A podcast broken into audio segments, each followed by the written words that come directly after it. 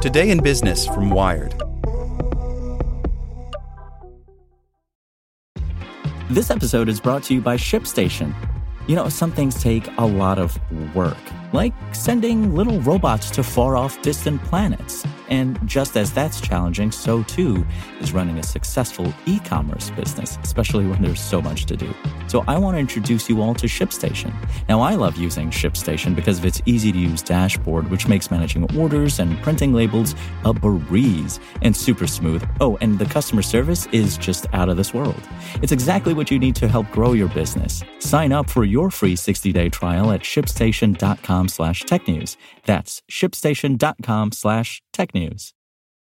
Introducing Wondersuite from Bluehost.com, the tool that makes WordPress wonderful for everyone.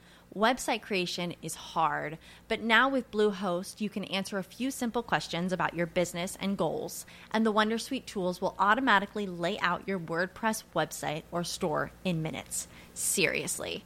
From there, you can customize your design, pick your brand colors, and add blocks. No custom theme or coding required. You'll get content suggestions that you can keep or revise, and with Yoast SEO built in, we automatically help you get found in search engines. From step by step guidance to suggested plugins to an AI powered help bot. Our built in tools make WordPress wonderful for everyone. Whether you're a beginner or a pro, you can join over 2 million Bluehost users. Go to bluehost.com slash wondersuite. That's bluehost.com slash wondersuite. Today in Business from Wired. Why WhatsApp survived Russia's social media purge. Russia says Meta is guilty of carrying out extremist activities and banned Facebook and Instagram. WhatsApp is a different story. By Morgan Meaker. It has become easier to be labeled an extremist in Russia.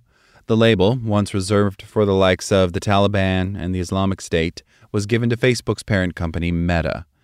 A Moscow court ruled that Meta was carrying out extremist activities in a decision that effectively banned social media platforms Facebook and Instagram from operating in Russia. But the court ruling included an interesting carve out WhatsApp. Both of the other platforms had been blocked earlier in March after clashing with the Kremlin over content referencing the war in Ukraine.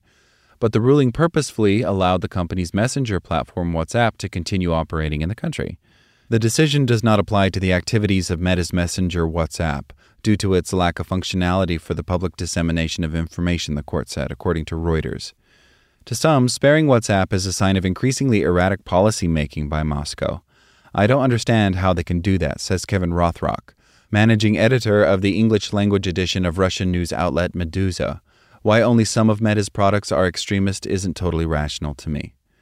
But for others, it's a sign that the Kremlin is worried that ordinary Russians, who are already wrestling with sanctions and shortages, will only tolerate so much disruption to their daily lives. WhatsApp is one of Russia's few remaining Western services.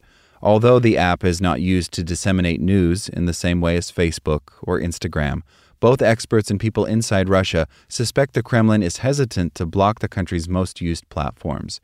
WhatsApp is hugely popular in Russia, with 84 million monthly users in January 2022, according to Statista.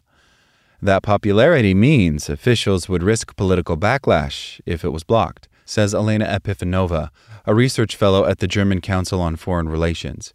The state is trying to calculate collateral damage, she says, adding that WhatsApp in Russia is mostly politically neutral, used by people to chat with classmates or their family.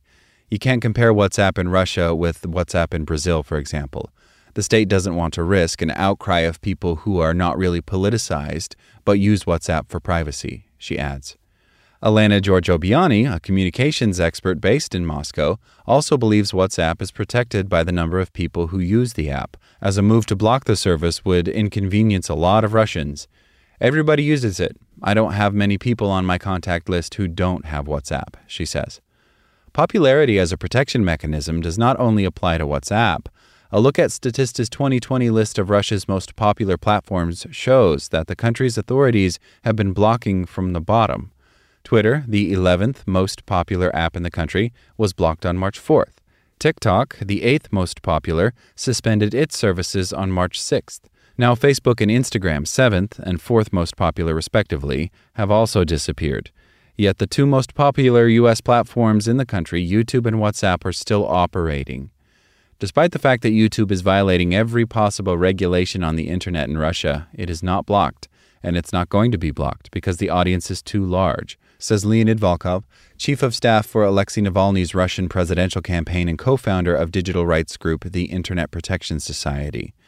But Volkov also believes there is another reason behind YouTube's survival, which also applies to WhatsApp. There is no local substitute, he adds. Although Russia has created the YouTube alternative RuTube, Volkov describes the market share as non existent. There is also no Kremlin friendly alternative to WhatsApp, where the app's users could be directed if it went dark. The Kremlin's relationship with its closest competitor, Telegram, has been rocky. Russia tried to block the app in 2018, but reversed that decision two years later, after the app continued to thrive inside the country in spite of the ban. But WhatsApp might not remain without a Russian substitute for long. Now they are trying to revive ICQ, says Epifanova, referencing a report by the Russian newspaper Vedomosti that said the Russian internet services company VK Group plans to relaunch a Kremlin censored messenger service. ICQ, short for I Seek You, was originally developed in Israel in the 1990s, although the app's popularity has faded since peaking in the early 2000s. I'm not sure if they can have a lot of success with ICQ. This is kind of a joke because it's so old, she says.